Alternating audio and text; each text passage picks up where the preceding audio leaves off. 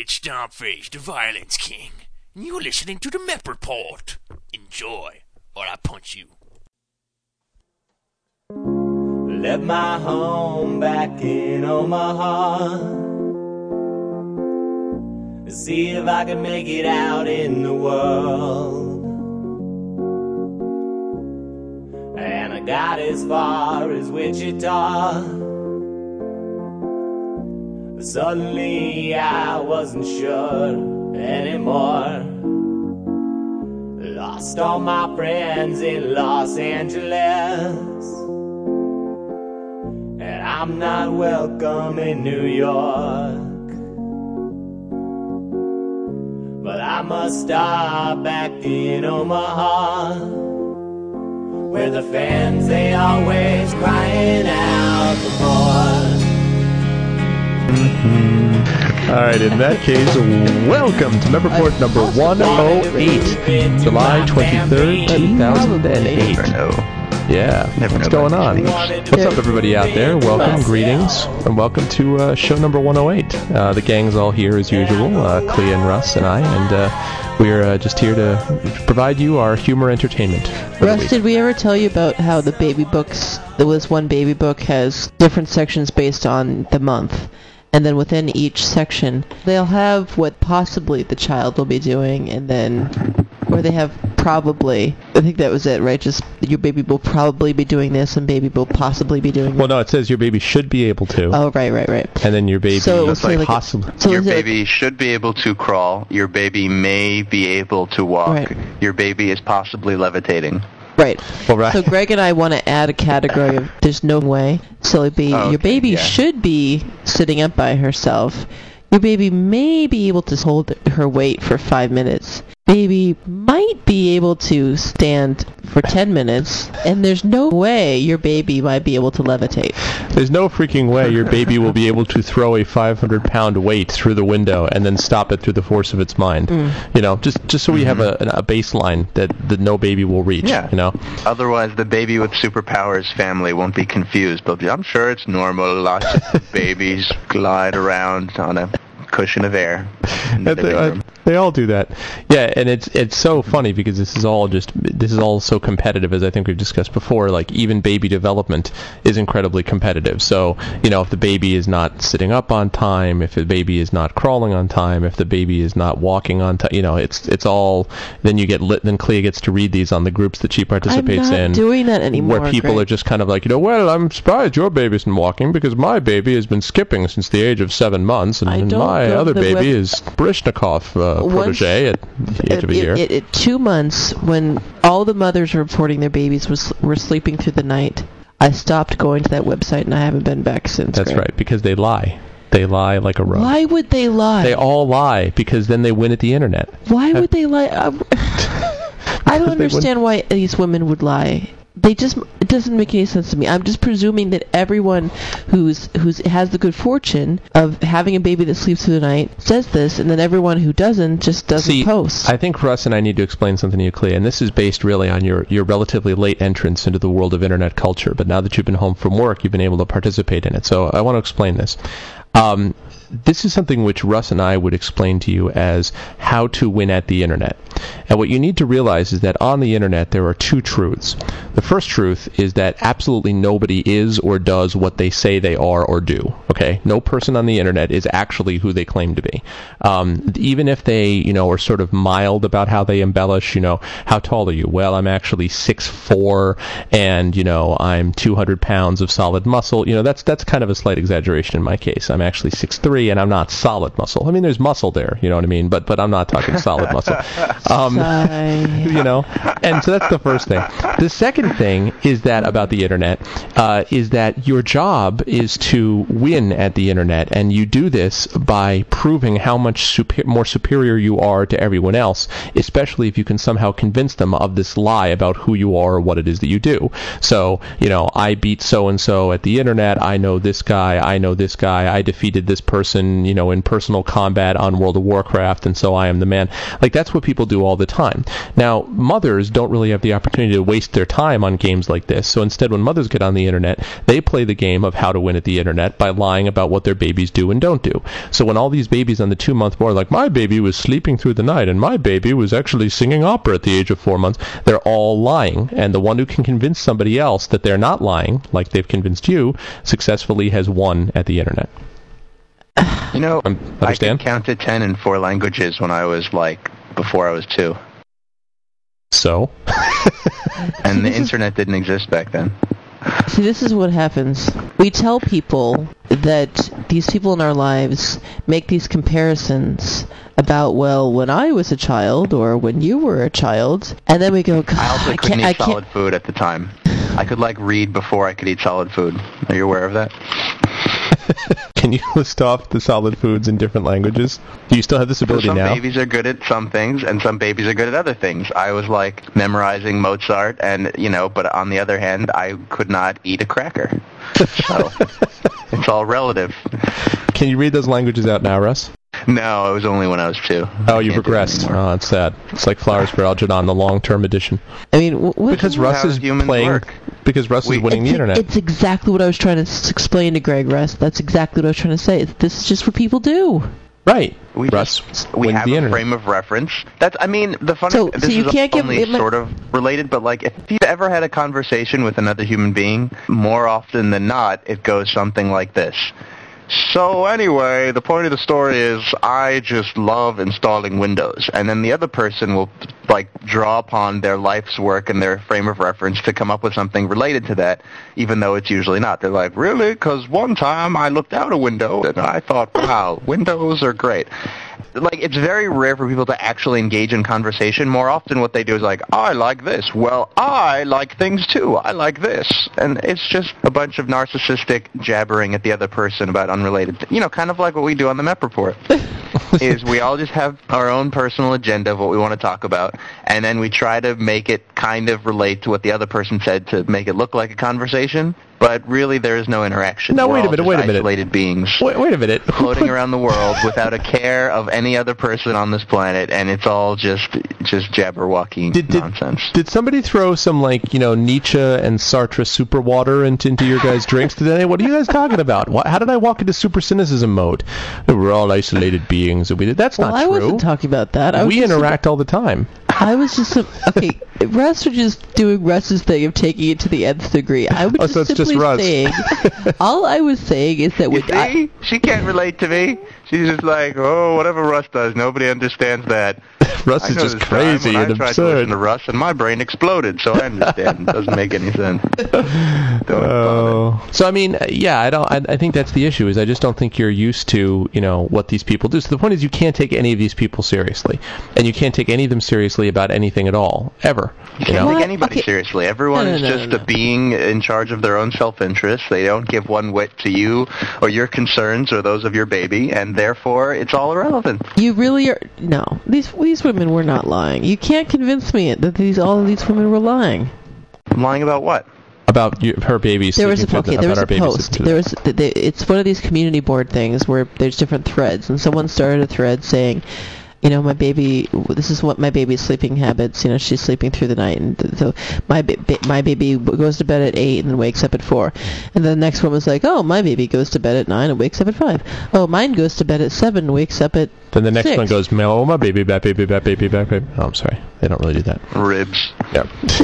Chilies, baby back ribs. Sorry. So I so I responded saying, okay, I guess I am odd See, because my lost baby. the internet by being the only honest one of the bunch. She's like, well, my baby really isn't sleeping through the night. My baby sleeps two to three, because this is at two months, two to three hours at a time.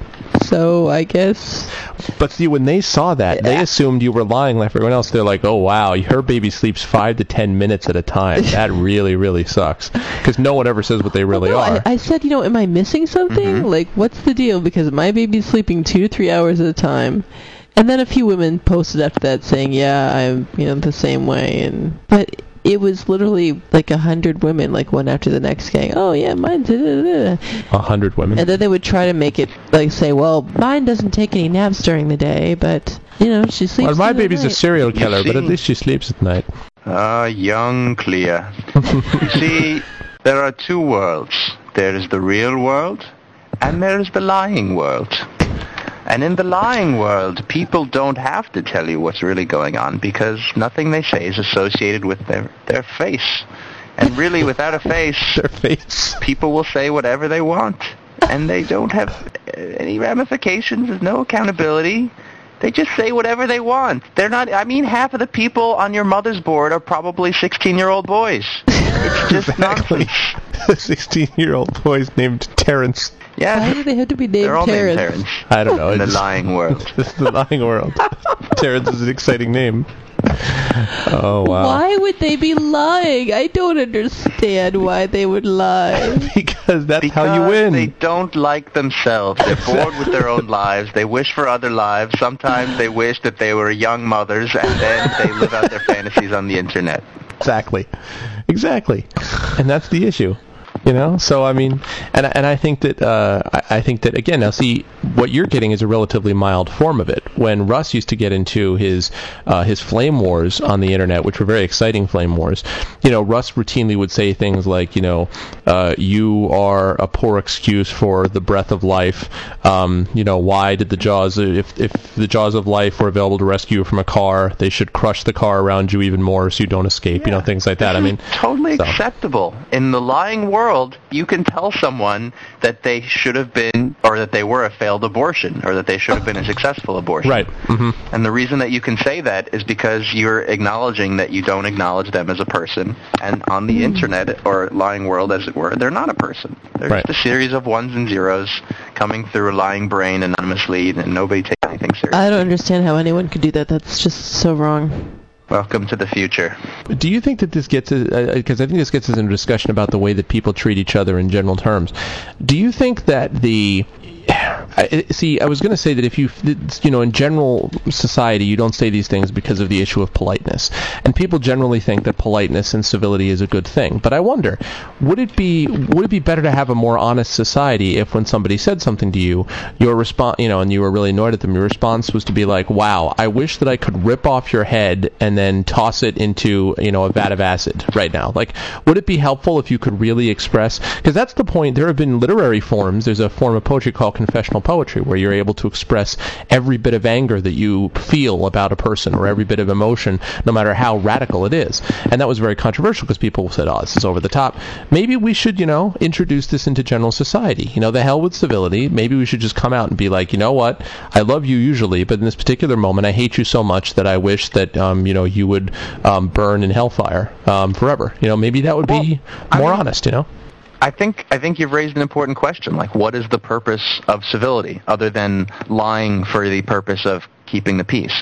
But I mean, if you could really say whatever you wanted and distance yourself emotionally from what you're saying, so not I'm about to kill you and I wish you were dead, but you know, in the abstract, hypothetically, it would be better if you were dead, and you could just say that to someone. Like, maybe it would be better. Maybe it would make people uh, look at themselves and try to recognize why they were so reviled by their you know their fellow man. Maybe it'd be a good thing. Other Um, than thinking everything's okay because people have just you know general courtesy and that's how they they deal with them. But then on the flip side, courtesy does protect you from that sort of immediate reaction, right? If someone cuts you off in traffic and your reaction is, I will throw you off a bridge, death! You know, like maybe if you have a second because of general society's civility, it sort of makes you calm down and realize, you know, I really don't want the person to jump off a bridge. Like, that's a little strong. You know, I'm annoyed at them, but, But so maybe that saves us from ourselves, token, huh?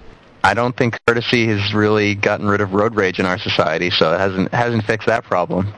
I don't know. I just wonder a little bit whether there isn't something to be said for, you know, whether we want to go down the honest path or not. Because I mean, it is true I think that we should. I think it's uh, good as a policy, especially in this society where lying is just so commonplace and like everyone makes up things in their resume because if they don't, the you know the competitors will and they're going to get the job, and so therefore I have to lie and connive and manipulate everything. And there are a lot of people who just operate that way.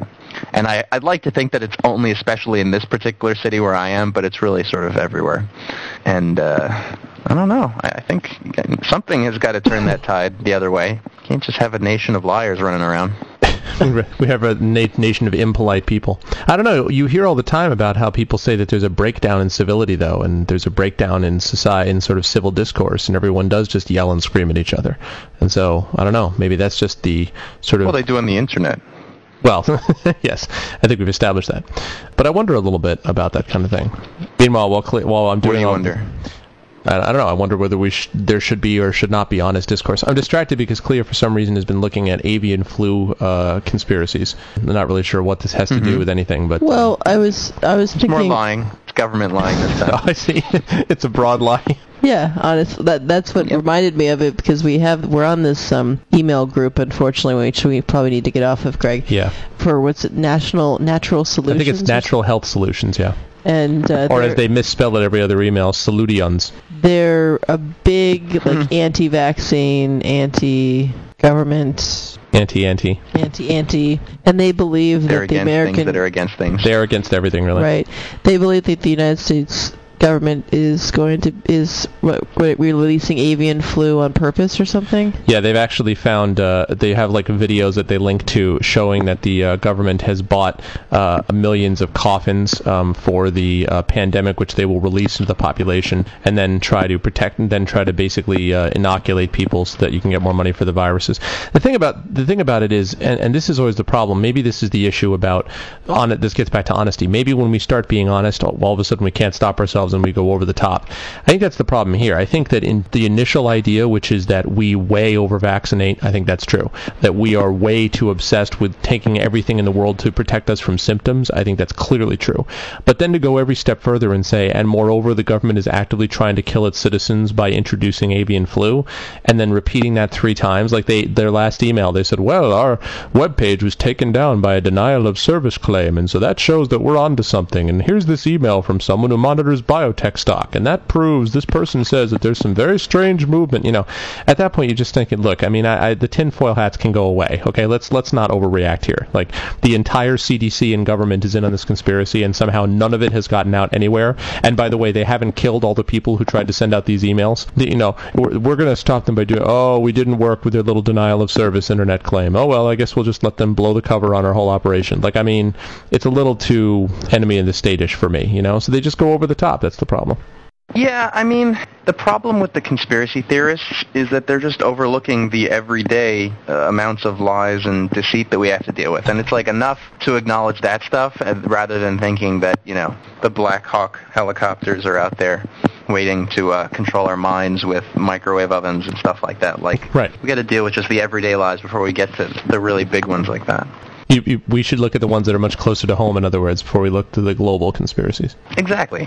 I mean, can you imagine, like, watching TV, how many lies do you absorb without even being consciously aware of it on a given day? Can you imagine how much shit is being peddled and how many ridiculous claims are being made that nobody's there to argue with or, pres you know, prevent a, uh, a reasonable opposition to? It's just, just a bunch of crap. In advertisement, for Constant example. Yeah.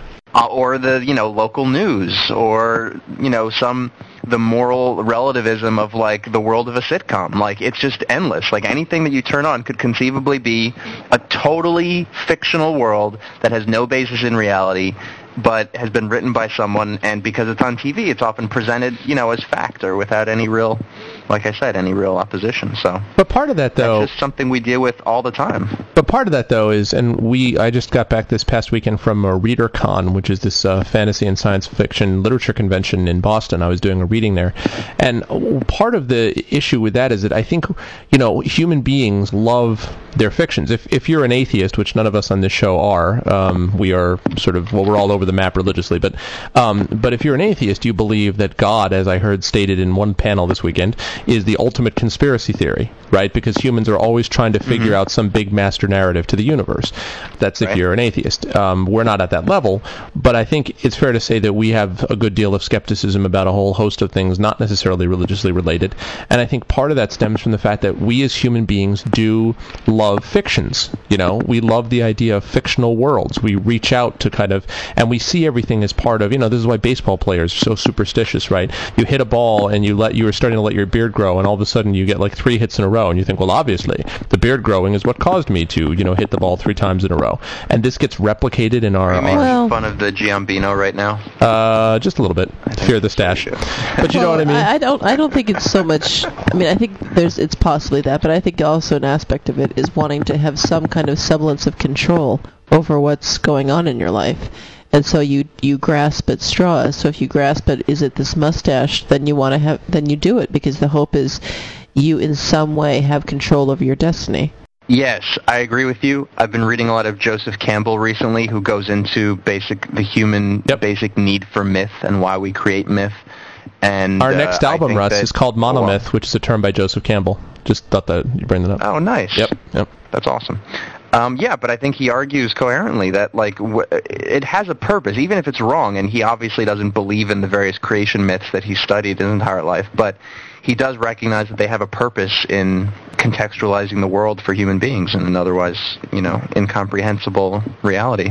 We need to make up stories to make it comprehensible to us. So when we lived as nomadic tribal huntsmen, a lot of the creation stories have to do with these animal gods, like bear gods and buffalo gods, and because that's basically what we were surrounded by were animals, and so we assumed that they were like also sentient creatures that were there for our benefit, and it was okay, and it like was a rationalization of why it was okay for us to kill them and eat them because that's their purpose. You know, they're there to give us life as the bear gods and the buffalo gods. Yep. Mm-hmm. And so that was a rationalization, a myth, you know, creating a rationalization. And I think that makes sense. And like, I don't really oppose that idea. I think it's good to have those types of rationalizations and ability, you know, if it's, if it comes down to survival, like, you need to have those structures in place so that you can do what you have to do to survive. At the same token, like, I think it's bad once you get so far away from knowing that you're doing that, that you know, you're no longer aware that it's possible that it's just a big rationalization for why we have to do things, and Or maybe there is no greater truth. I agree. Or what's worse, the idea that, you know, part of what goes into all of these fictions or myths and everything else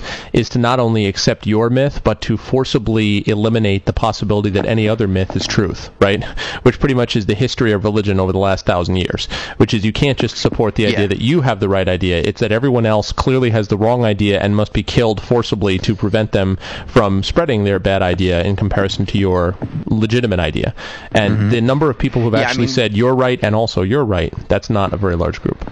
I totally agree with that. Bringing it back to Campbell for a second, if you ever read any of his lectures, he just makes it so absurd to think that one religion can say that over another because he links all the religions. He says, well, here are the religions that have stories about a virgin birth, and here are the religions that have Yep. stories using serpents as metaphor, and here are religions, you know, talking about resurrections, and here are religions that talk about giant floods. Yep. And you realize that really, as time went on, one religion plagiarized the next religion, plagiarized the next one, and they're all derivative of the same thing pretty much, and they all have similar stories. And so to think that each one is unique and came of its own god or has its own uh, legitimacy above the others is kind of silly.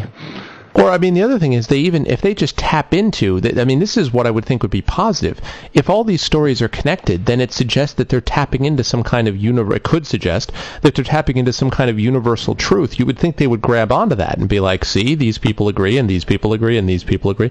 And if all of these groups come up with a similar stories, similar ideas, then maybe there's something to it at the end, you know. But instead, it's just like, no, but because you wear gold and I wear brown, and because I wear a crazy hat and you wear, you know, strange belt, all of a sudden, you know, and we're we're living in like the Dr. Seuss land where, you know, Mm-hmm. people kill each other because one person butters their toast on one side and one person butters their toast on the other side. I mean that that that And- that's and that's what, Greg? silliness. The details, you know.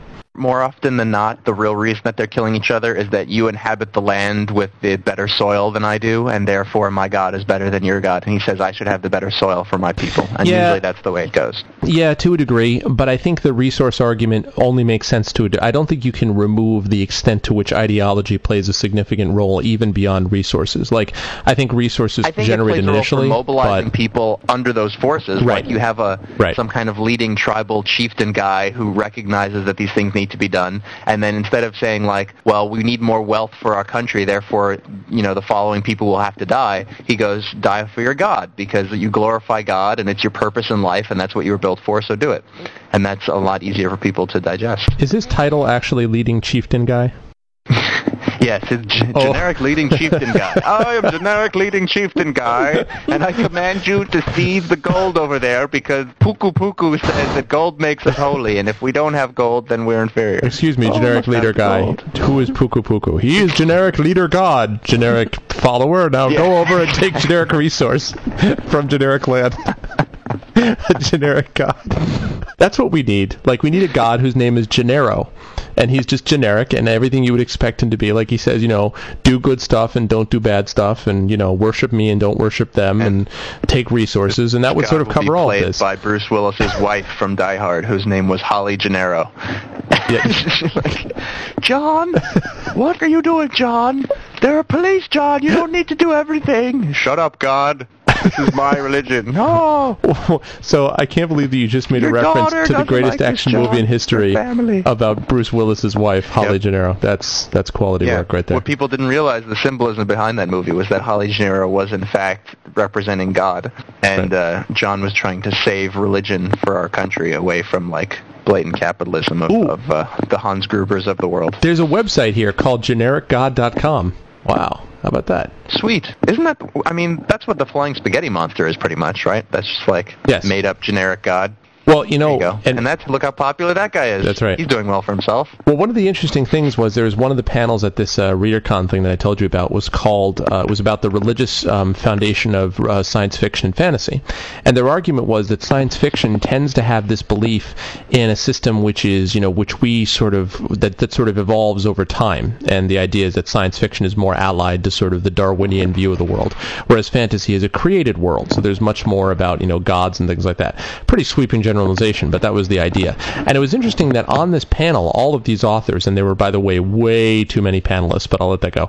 All of these authors felt the need to sort of say, well, as a flaming atheist myself, well, as someone who truly doesn't believe in God, or well, as someone who is a practicing Christian, well, as so, like they all, I don't really see why their personal individual beliefs had to come in, but they all felt sort of duty bound to say, you know, sort of put their cards on the table and be like, well, you know what I am, I believe in this God, and I'm, well, I'm a practicing Jew, and so, you know, and then and everybody was very good natured about it, but I sort of wondered, well, why should I care? I mean, you're talking about fantasy and science fiction, not what you personally believe about, you know, the world vis-a-vis fantasy and science fiction. And yet they all felt sort of it was important to kind of get, you know, in case anyone was wondering, you know, this is being recorded for posterity. Let me just tell you where I stand, you know. So, I don't know. There's there's a lot in our personal identification of what things we stand for, religiously anyway.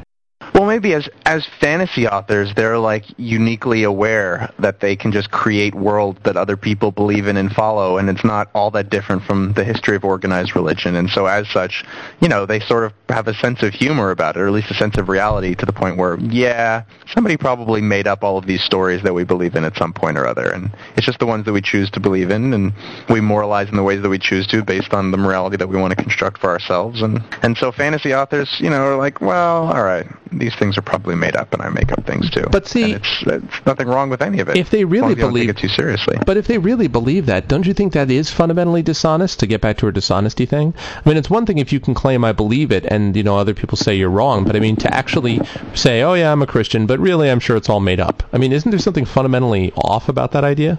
I don't know. I mean, from my perspective, as a secular Jew, the tradition I think is an amazing thing and has probably been beneficial in, in certain ways as far as like the evolution of the Jew over the last, you know, whatever, 10,000 years and the, the lore that comes with it and the study and the emphasis on learning and all that stuff. But as far as the actual religious stories go, I can take them or leave them. Like I know they're all made up, and I don't believe in any of them, and I don't actually think that God, whatever it is, whether you know it represents an intelligent universe or it represents the collective subconscious of humankind, or whether it doesn't exist in any form whatsoever, like I could just eliminate that from the whole thing and still consider myself a Jew. Right. Well, I think a lot of people have talked about the idea that there's, you know, like uh, our friend uh, Jordan was, uh, you know, culturally Jewish, he used to call himself, but not religiously Jewish, and so that made, you know, a difference to him in the way that he approached it, I guess. But see, but Russ, you, but see, Yeah. So in that sense, I mean, you're a se- you, you're a secular Jew, but we've had this discussion before. I mean, you certainly have a sort of spirituality, and we've talked about it, which does not believe that the, the universe means nothing and it's all fundamentally now here for no reason, and you know, it's all darkness and death. No, I mean, I don't believe you don't that believe that at all, nothing. right? But the strange thing is that my spirituality could just as easily be interpreted as scientific. It's just that I know for a fact that we have a huge arrogance about what we know about the universe and the quality of the universe. And in a few hundred years, it could be a completely upside down, crazy, different notion of what the universe consists of. So because I know that, And, you know, based on my life experience, there are things about the world that I know science can't explain and things that I've perceived personally and experienced that, you know, I, I leave myself fairly open-minded as to what actually can exist, what the actual nature of the world is and all that stuff. But, I mean, that could just as easily be undiscovered scientific fact. It's just a question of, you know, going beyond uh, empirical knowledge of what we believe in right now. Yeah, and I, I think that's true. What do you think about this, clay You've been a spiritual searcher for a long time. I don't know. I mean, I, I get I have one of those things. I guess I just go back and forth, back and forth, and really, in the end, I just don't want this to be it. I want there to be something more. So really, my search just comes from fear, which I guess in a way is what most people, what can turns many people to religion. Well, it can, but I, I think I've always found you know Russ's view on this to be a sort of uh, a kind of an uplifting one because it doesn't. Because I, I do think that, and this is kind of the thing with the whole fantasy sci-fi group. You know, I think Russ is right about not only the arrogance but the kind of I, I don't take any joy in sort of being like, oh, isn't it laughable all these crazy mythologies and all these crazy myths and aren't they? I mean, that, to me, that's like it really is almost patronizing. And I think just as I don't want to have some religious zealot explaining to me that uh, God is infinite, but now I'm going to put him in a box by telling you that gay people can't get married. I also don't want someone to tell me that uh, all rules are arbitrary and nothing means anything. And uh, you know, the, and because again, as Russ said, you can't you, you can't know for sure, and there are things that can't be explained either religiously or scientifically. And so I'd say the jury's still out on that. But I guess the fact that everyone needs to sort of subdivide it and restrict it and, you know, and, and just say, you know, this is, this is it and that's all. I don't know. That's the thing that surprises me that we're still, even in 2008, in that mold, you know? I mean, that's also why I happen to value super practical ideologies like humanism is one of my favorites because you My know what humanism says is right. I mean, okay, so humanism does assume that there's basically no God, at least in the traditional sense of the you know standard religious God. But it also says that regardless whether there is a God or not, what we know for a fact is that people are here, and therefore all of the responsibility and accountability of things falls to people, and that means we have to take care of each other. We have to you know secure a peaceful world, and we have to make sure that the lowest of us is you know as good as well off as anyone else because that represents our morality is how well we take care of our fellow humans and that to me that makes sense i mean regardless of of what your god might think or your religion is it just it's good to have some nice practical morality where it's the morality is take care of people and make sure that you know everyone's lot is as good off as it could be and i i can't really see any fault in the golden rule type stuff seems to be the way to go as far as morality without even getting into the question of you know what your god looks like or what puku puku says so or generic leader type god. It's hard to say. Also, Yeah. I mean, it's hard to see why. Although that's actually kind of generic leader type rule, I guess, is the golden rule. But it's hard to see what any god would like. Could, could one construct a god as like, okay, wait, you want to make things better for most people? No. No, I'm sorry. Um, the answer is you must execute everybody, and then you must sacrifice a goat to me, and that's the Yeah. answer. Well, yeah, I mean- The reason that, for that- exists. is that most ancient civilizations that were in the position of having to create their own god were also in the position of being, you know, in tribal conflict with other tribes and being in a struggle, a constant struggle for survival, and therefore their god that they invented needed to justify the kind of actions they had to take for their own survival. So a warm, fuzzy god back then would not have really served a purpose. It would have probably caused those people to, you know, go extinct. No, see, no, I don't know about that. No one ever gave it a shot. I think you you could argue that a warm fuzzy god would actually be uh, in a better place now because we have a much more interconnected world than we used to, and it would actually be beneficial to everyone for everyone to be on the same side. Now, see, I don't know about Maybe that. it's time for a new god What if what that if believes in that. what if there was a warm fuzzy Aztec tribe though? You know, and maybe we, you know, no one ever gave it a try. A and warm, people were like, fuzzy everyone's Aztec like, I will execute you to uh, Yeah. Quetzalcoatl, the bird god, and they'd say, no, no, there's no need for that. My god, which is a fuzzy bear, says that it's okay to love everyone, and here, let me give you a bear hug. Like maybe that would have so thrown off their enemies that their enemies would have lost by default because they wouldn't have been able to believe that. You know what I mean? the reason that we don't know about that tribe today is because they, They didn't were survive wiped from the very face of the long. They're buried under the ruins No, no. of more successful tribes. No, but that would show up in somebody's narrative, right? Like, and then this crazy person is like, "Oh, I've got Huggy Bear here," and we're like, "Really? Have a spear through the throat?" Like, I mean, you know, I- Is this going to go along the same lines as the um, Viking with refuses to fight. The pacifist Argument. Viking. The pacifist Viking. Yes. I mean, you know, I'm just saying that it's entirely possible, you know, is, that's that, true. that there was a, you know, that there was a peace-loving religion that, you know, I mean, look, there were there were differences in the Native American well, tribes. most- I mean, some Native it- American tribes were peaceful and others were more it, I warlike. think, I think most of the people that talk about the female-focused religions or something were the more loving and supportive and religions. and nurturing, you Right. might say. No, I uh, wouldn't say that. You Right. you wouldn't say nurturing? no. Well, it's possible. You know, actually, Joseph Campbell says the opposite of that. He says that the he female gods are worse. That well, that there were two basic types of ancient society. One was the hunter-gatherer society, which was a male-dominated society because it was it relied on large game and like large bands of males having to hunt that game and bringing back food for the village. And so the gods that sprang up in those type of villages were often like the bear gods and the buffalo gods and like very often peaceful, like welcoming gods who said that it's okay to kill us because we're here to provide food for you and keep you alive. and the other types of societies, which were like the Go ahead and kill the us. female-dominated societies where the resources were abundant that were like berries and nuts, and most of the work was done uh, by females, or at least they would lead the work because it was that type of gathering, preparing, cooking, medicines, that type of stuff.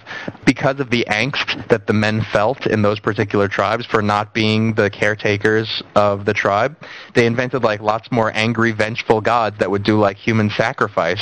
And this is like getting Who into the invented? Aztecs The and men did? yeah. The Incas, yeah. So the men did because basically it was like a cathartic thing. Like they didn't have a venue to get out like their natural inclinations for violence, and because they lived in such a peaceful, docile society, their gods had to be like super aggressive and super bloodlusty and bloodthirsty. And because of that, those are the the uh, societies that ended up having like human. But wait, I'm not sacrifice and all following the worst this. parts of religion that we know about. Why? Because they needed balance. They said, you know, the problem with this world is that it's too damn peaceful. Let's have some vengeful gods. Like I don't, I don't really. Yeah, it's because because of angst. Because the men were, you know, they were unhappy with with their lot and being important in society, and so they had to be like violent religious figures to get out the uh, the the inherent. How you doing, like, Steve? I'm all right, Ted. Whatever. You look down. Well, That's- you know the problem, Ted. That was the I, the men. I just wish we had more violence. That's why. You know, I wish we had more people killing each other. Why can't we have that? You know, we could. The other day, I saw a lightning flash mean- on the hilltop, and I was thinking, what would happen if that was a god who was really angry? Wouldn't you just like to? Don't you hate it when they tell us just get some more berries? Wouldn't you like it if we could kill some people, Ted? Oh, you're right, Steve. I never thought of it that way. I feel better already. Is that the narrative that? that So, so this is not to blame anything on the women per se. This is just to say that the women-dominated societies were the ones that often created the most like vengeful, bloodthirsty gods. I see. And honestly, like But not I to think blame it on the women. not to blame But, it on them. the women didn't do it. It was the it was the men who did it because they felt you know they didn't feel like they were contributing enough, so they needed to contribute some kind of mayhem and destruction to the to the pool there. Um, but like I think that's kind of happening in our current society, where you know the old stories aren't nearly as compelling as they used to be, and people are searching for meaning, and so we have American Gladiators because that's what we could believe in. We live in this very secure sort of a police state where there's very little violence in day-to-day life, and so we live off of the the local news and off of the carnage that goes on rarely around the world, and off of violent TV and movies, and that's how we we get it out of our systems. I don't know that we really. I, I think you'd be the first person in the history of of uh, 2008, anyway, to actually claim that we're living in a safe world that doesn't Right. have a lot of violence that requires Right. the construction Well, safe of. American gladiators. And the point is, we generate the pop culture here, and so since we live in the safest society of most societies around the world, like that's the type of pop culture we generate because we're complacent and bored, and there's not enough day-to-day survival. So we need to have that extra amount of violence in our entertainment. No, I think that that comes from our Puritan sexual repression that they would then turn to violence. That's true. Since we can't have sex on Mhm. TV, That also explains pornography. right? If I can't see Janet Jackson's breast freely on network TV, then it's time to cut off some heads. That's kind of the way I look. They look at it. I think. Oh, they're coming for you, Russ. I am a vengeful The yippee god. dog, yeah. This is the Beverly Hills version of the Animal Warrior God. Is a little pooch with a pink sweatsuit on, a track pants. I will try you. Hate Yap, those yap, yap, things. yap, yap, yap. Oh my god, that's funny. I, I yeah, I guess I guess I guess the one thing I would say is that it seems to me that in all of these cases that we're talking about, I, I just wish that we we have I think at least in the younger generations a kind of general at least in America I should say so let me qualify it a few more places at least in New York City near where I live at least in my neighbor's house but at least in the United States we have a kind of general um, and the younger generation's a who cares attitude, which has both negatives and positives, which I think we've talked about before. The negative is that there's a kind of apathy that sets in, but the positive is that people just don't see what the big deal is about the things that our parents thought were big deals. And I wonder why there can't be more of that when it comes to issues of religion. Not to say who cares, but to sort of take down the stakes a notch so that we can actually have these discussions reasonably and not go, well, my God is the God. Why? Because of this. My God is the God. Why? Death! You know, and all of a sudden it's, you know, we, we kill each other. You know, what is what is it that leads us to that sort of overreaction, you know, instead of having a more, I don't know, a more relaxed, uh, kind of devil may care attitude, if you'll pardon the pun. I just want to make a note here that the lights just dimmed slightly twice That's true. because we're having a major th- Uh-oh. a major thunderstorm just erupted outside. Your god is angry. The god of Riverdale does not like these discussions. You will cease this because our God was created by Jewish matrons in Riverdale who were kind of like, you know, angsting at the fact that they got That's to, right. you know, get whatever they wanted. So they made a vengeful God. You flippantly question my existence? Brownouts! Brownouts everywhere! the local gods of Riverdale. That would be very convenient, actually, if we had just a, a series of local gods. That would really make things a lot easier. Like Russ, I could imagine you having like a mm-hmm. local Beverly Hills god, and you know, we'd all have It's sort like a local sports team. Yeah. It's like you got someone to root for. They go to pitch battle against other gods every now and again, and nobody ever dies. They will come back with a winning and losing record, and sometimes your god is champion of gods, and you get to walk around with your little totems, you know, for your particular city's god, and show them off to other people. yeah, and- absolutely works for I me. that's pretty much what we do. I mean, that's did I did I tell you guys that I? Oh wow. I was gonna bring this up, and I can't think of a more. Did I tell you that I met time God? To do that than right no, now. you didn't. Yeah, this was Bush. It was like on fire for a long time, and I was like, "What's up, Bush?" I actually decided a couple weeks ago that the closest thing that I have in my life to religion is baseball. Really? Yes.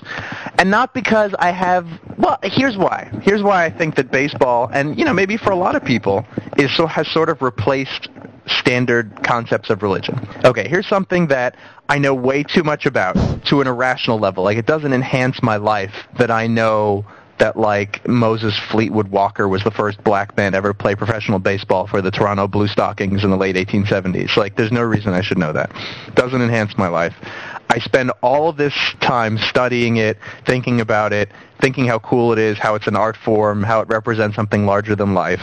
And it has like this weird esoteric value in people's lives and it's hard to explain. It's not just entertainment. It's not just a way to take your mind off things. It's like this art form that a lot of us who are big baseball fans consider to be sort of larger than life. That like life is this sort of big mess, but baseball has rules and it's a game and it makes sense and it sort of puts everything in order. And in the way that it does that, eh, the you know play to play, it's sort of an art form.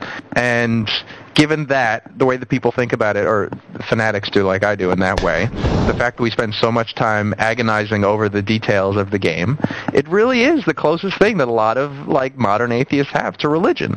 And it's a healthy religion because you can go to the stadium and you can act like a crazy religious fanatic and scream at people and call for their deaths and wear your religious vestments of like the saints of like Mantle, in my case of Mantle and DiMaggio and Ruth. I'm like, you know, we we bring those saints back into the game and we talk about the ghosts of the stadium and there's all this like superstition surrounding it and all this lore and all this shit. It's it's pretty much full functioning religion Well, I for any given sports team. I think I, I, I think that there's some uh, I think that there's some logic to that. I think what's interesting though is that you said as you were going through it that it's a real it's a religion for modern atheists, except that baseball and religion has a long and storied history, you know. And there are a lot of religious people who are very much into baseball and who see parallels between what they view as the you know sort of the universal order and baseball itself. In fact, I, I would almost argue that as a as a again as Andy terms me a hopeful agnostic myself, not an atheist, um, hoping that there is something else beyond there. I often find that there's something encouraging about not so much the order of baseball, but the fact that baseball is baseball just always goes on. You know what I mean? That's one of the nice things about having a long season. You know, it's kind of continual. It's always in the background. It's sort of comforting to know you can turn it on and whatever else crappy is going on in the world, there's some guy pitching a ball to someone who's going to try to hit it with a bat. And there's the statistic, and that guy has been up at bat 500 times, and that's all they do. And there's something comforting, I think, about the idea that no matter what else is going on in the world, baseball exists as a paradigm, and baseball's there. You know, mm-hmm. so I think in that sense there is something kind of uh, sort of religiously powerful about it. Uh, you know, and and I whether it's a substitute and for or reflective of religion. To me, it seems pretty highly evolved in that it it has all of these characteristics of religion, and yet nobody's killing each other over it. I mean, you know, occasionally you'll have the riots when your city's team wins At the Yankee World Stadium. Series, but like that's a small price to pay for having like a fully functional religion where you don't have to hate anybody other than in the context of like just some uh, harmless making fun of Met fans or some harmless chiding at the stadium, but there's never like axe through the head, full-fledged fanaticism that you see with like the old school religion. So in that way, I think it's a good, it's on a good track. It, it's doing, it's it's evolving. It seems like that. Although you know, you do have to remember that there have been instances like the guy who went out and tried to attack the umpire, or when they had to bring the riot police out at Yankee Stadium during the 04 ALCS. I mean, there are moments where violence tends to intrude. Although there, I guess the the you know there's such an incredible societal bias against it. You know, Rick Sutcliffe basically saying this is a disgusting display, and it's everyone's just like ah death. You know that everyone you know doesn't even bother to you know everyone just as a general populace loathes displays of violence from people outside of the stands. So you know, I guess I guess although there is violence that that sort of creeps into it, it's so you know completely shunned and rejected and all that. Maybe it has done a way, uh, come up with a way of sort of controlling violent urges in humankind onto a playing field, perhaps. Yeah, I mean, uh, logically, it is the extension of like the gladiator pits and all that stuff. We just need to have that influence in our lives, especially if we live, like I said, in a secure society where we don't have to deal with survival issues on a day-to-day basis.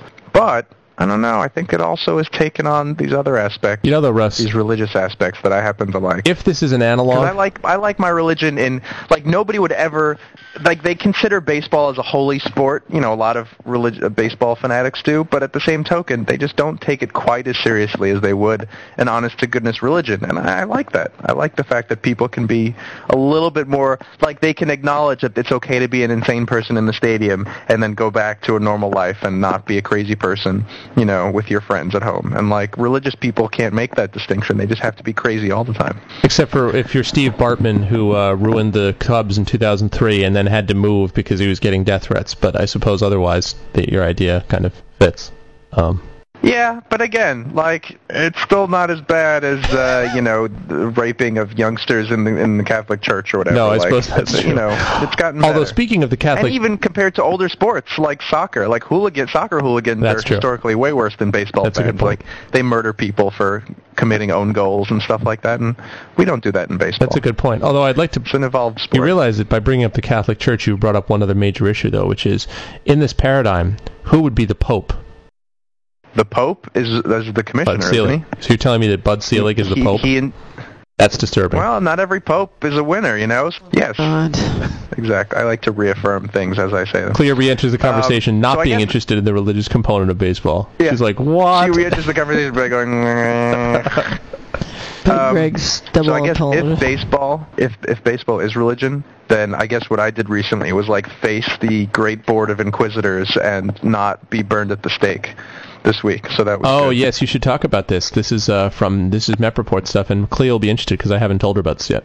So for those of you who visit the uh, the front page of the MEP Report, you'll notice that we Those have a of you meaning all of you. up there.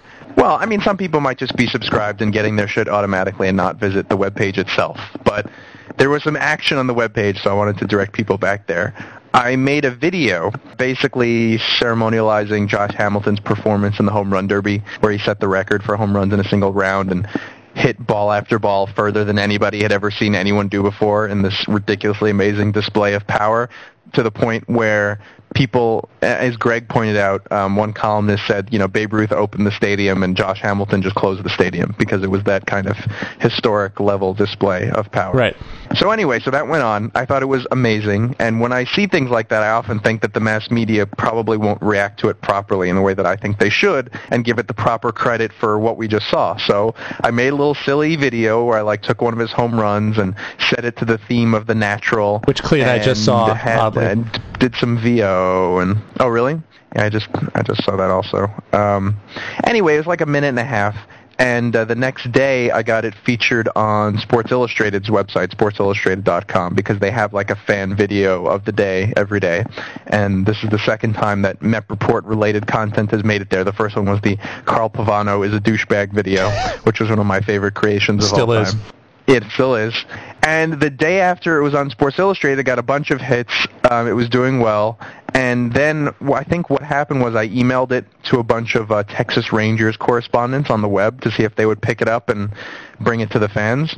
And instead, probably what one of them did was they sent the information to the attorneys of Major League Baseball, who summarily sent a notice to YouTube that this video infringing on their trademark rights and had the video taken down from YouTube. And so I was livid, of course, because that is ridiculous. And I mean, here's the thing. For them to do that, they actually have to believe that in some way my minute and a half video entitled The Great Hambino is somehow like taking revenue away from Major League Baseball teams. That like I've stolen something from Major League Baseball or used something in a way to make profit for myself that would ordinarily go to, you know, the trademark owners. Which In other words, that you are the golden absurd. calf which people should worship instead of Major League Baseball, to continue the related Yeah. analogy. I mean, first of all, the purpose of the video was to call attention to this event and to make Hamilton's performance more well known and to give more publicity to Hamilton, more publicity to the All-Star game, to make people feel really special about what happened this year and have a greater connection to baseball.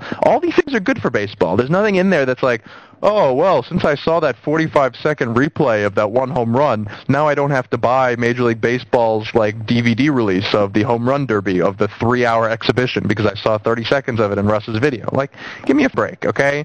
There's not. I'm not sitting here like ripping things off of my TV and rebroadcasting them on YouTube so that you know you can't sell MLB TV to people. Like that's But- what these but me just- trademark things are actually for. Let me just read to our listeners, though, some of one of Russ's parts of the defense. This is my favorite part. He says, uh, "The historical okay, so just to give context, this is when when they took it down. I sent in a counter notice, which you can send into YouTube, and then YouTube sort of just sends these notices back and forth. They're not really like a judge and jury, but they'll just err on the side of the copyright infringe infringement notice. So you have to send in a counter notice if you want it put back up. Yeah, that's and I. I thought that YouTube was just going to ignore it and say whatever, but it actually, you'll see. So it said, uh, so Russ says at one point, the historical recording and capturing of Hamilton's Derby performance belongs to Major League Baseball. The event in itself does not. The interpretation of such an event in the public discourse is not for Major League Baseball to determine or influence. These events that affect our perceptions of our natural pastime, national pastime cannot be copyrighted. The discussion and dissemination of ideas relating to them cannot be censored. There are countless cases of MLB pursuing copyright infringements that go beyond their rights as copyright holders. Evidence of overzealous prosecution has been abundant. This Sisyphean struggle to stop any and all interpretations of Major League Baseball will essentially fail. I, I just really, really love that part. I mean, I think what happened, Russ, is that they actually saw the email in which you said this Sisyphean struggle and decided, oh dear God, we must retreat a full bore. This person is way above our It would be great Yeah, if Bud Selig was like, up I like rolling boulders like, up the "Oh, earth, you know? He rolled. I don't want to roll boulders up a hill for the rest of my life. Perhaps we should stop this. Yeah. He, or he tries to respond with his own the wrong. mythology. He's just like, we believe that uh, you, as Russ Tantalus Guberman felt- of Doheny Drive. You have Exactly. shown us the way. We're all quitting our jobs as Major League Baseball attorneys and taking up positions in the MEP Report as staff attorneys. We will back you from here on out. And so what happened, Russ? Oh, so I sent in the notice, um, which YouTube forwarded to the attorneys for Major League Baseball, and today Major League Baseball received my notice and freaked out and said, "Whoa, whoa, whoa, calm down there, buddy. Uh, we didn't mean it. We lied. It's not an infringement at all. In fact, have your We video lose at back." the internet. And so You- YouTube, you yeah, win we at the internet. you win at the And internet. Major League Baseball surrendered, and the Great Hambino was restored on YouTube um, to the glory of the MEP Report and its participants. Well Huzzah! done. You faced down and defeated Major League Baseball in all of its non non glory. PMR one, MLB zero. My God is greater than your God. Ah, ah, ah, It is. The emu destroyed the shit out of the silhouette of the batter's head guy. the, the hell out of him. Very impressive, and I think I think that ending on a victory is probably a good thing. Uh, and we actually are at the end of an hour, so if you actually uh, you should check out the video, our loyal listeners, and you should send in your own things to Major League Baseball, thanking Major League Baseball for understanding the value of this and suggesting that the MEP Report be asked to make special reports on baseball from all the stadiums in Major League Baseball, um, providing our own brand of commentary on baseball. We think that's only right. And we can say things like Sisyphean struggle in all the baseball stadiums. You still haven't made that video of you, Russ, like, battling 105 year olds or 2 year olds or whatever it was. Speaking of Sisyphean struggle, that would I be don't. something. I don't have the After Effects capability because I don't want to actually have to film it. I would only do it if it were CGI, and I think that's a little over my head right now. But I'm working every time I get a little better. I But learn I a little more get about editing, wussy. so eventually it'll Right, happen. so Cenevine's Cuckoo, only getting cuckoo, bigger, though. it. You know, it's just gonna. I know it's right. If you Well, don't take she- Centipede out now, five, I'll probably be able to do it. Okay. I'll probably have the knowledge that it takes. we can only Five hope. years of study. So uh, we want to thank everyone for listening as always and checking out uh, our show about religion and baseball and whatever else. And for those of you here for the first time, no, we don't always talk about this, but uh, it's the way the show is. Sometimes it works out that way. And uh, we want to thank everyone for listening as always. Make sure you get in contact with us during all the many various ways that you can do so, and check us out at mepreport.com. And uh, we will uh, talk to you guys soon. Say goodbye, everybody. Do you, do you know how to say goodbye, everybody, in 10 different languages, Russ? Um, Au I revoir. I can't can't do it anymore. Farewell. Sayonara. Auf Wiedersehen. Aloha. Shalom. Goodbye, gay. The one Goodbye, constant through gay? all the years, Ray, has been podcasts. America's rolled by like an army of steamrollers. It's been erased like a blackboard, rebuilt and erased again. But podcasts have marked the times. Oh, they This will come, Ray. They will definitely web- come, Ray. It's a part of our past. It reminds us of once was good and could be again.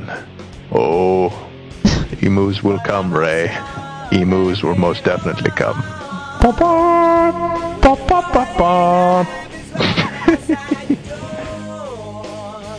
The proceeding was a presentation of the MEP Report, hosted at www.mepreport.com. All rights reserved. In no way should any part of this show be construed as an invitation to buy, sell, or trade flightless birds, or reassemble Voltron, or at least not the stupid one in the cars. Please support the MEP Report by voting for the show at www.vitalpodcast.com, adding the show to your list of favorites at podcastpickle.com, and clicking on the Vote for MEP link on the MEP Report homepage to vote for us at podcastalley.com. Email us at Greg, Russ, Story, or Andy at mepreport.com, and call us and leave a voicemail or a fax at 206 600 MEP1. That's 206 600 6371. And finally, please join the fight to stop the senseless farming of emu glands. It's immoral, it's unethical, and frankly, it's just a little bit gross. Tomorrow's just another day.